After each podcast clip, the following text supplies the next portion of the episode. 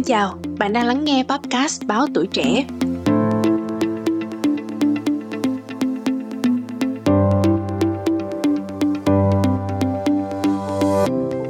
Có một thuật ngữ để gọi chung cho những người làm video YouTube và TikTok, chụp ảnh, đăng Instagram, làm postcard, viết blog hay các công việc tương tự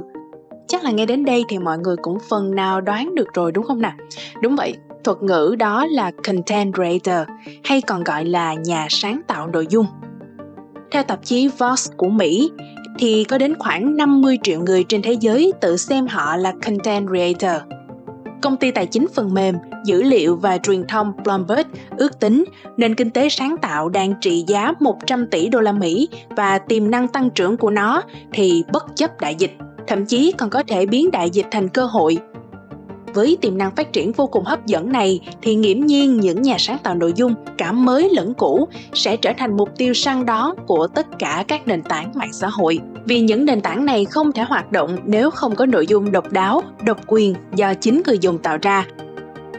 Do đó mà các công ty cũng hầu như đầu tư hơn trong việc săn và giữ chân các content creator –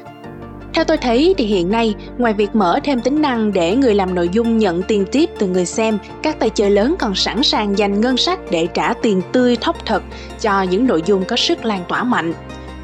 Điểm sơ qua để thấy trong cuộc chiến thu hút nhà sáng tạo nội dung, các nền tảng chỉ có thể chi tiền và ngày càng phải chi nhiều hơn.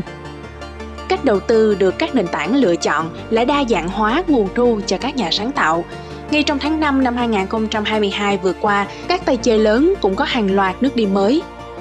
Meta, Facebook mở thêm chương trình thưởng cho người làm nội dung Reels và cuộc thi với giải thưởng lên tới 4.000 đô la Mỹ một tháng nếu họ đạt được một số tiêu chí. Chẳng hạn có 5 video được xem ít nhất 100 lần thì được 20 đô la Mỹ và cứ thế mà tính tới.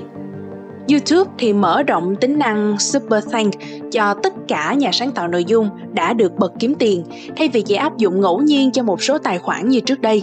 Đây là tính năng để người dùng tip cho người làm video mà họ yêu thích với mức cố định từ 2 đến 50 đô la Mỹ TikTok cũng công bố chương trình mới là TikTok Pulse, cho phép hiện quảng cáo trong nhóm 4% video đứng đầu về lượt xem, đồng nghĩa là họ sẽ chia sẻ doanh thu quảng cáo với các nhà sáng tạo nội dung, người nổi tiếng, công ty truyền thông có ít nhất 100.000 người theo dõi trên nền tảng của mình. Từ đó mà chúng ta có thể thấy rằng dù là dưới hình thức nào thì việc đa dạng hóa kênh kiếm tiền cho các content creator đang là mục tiêu quan trọng trong chiến lược phát triển của các nền tảng mạng xã hội – thậm chí cũng có thể gọi đây là cuộc chiến thu hút các nhà nội dung tài năng.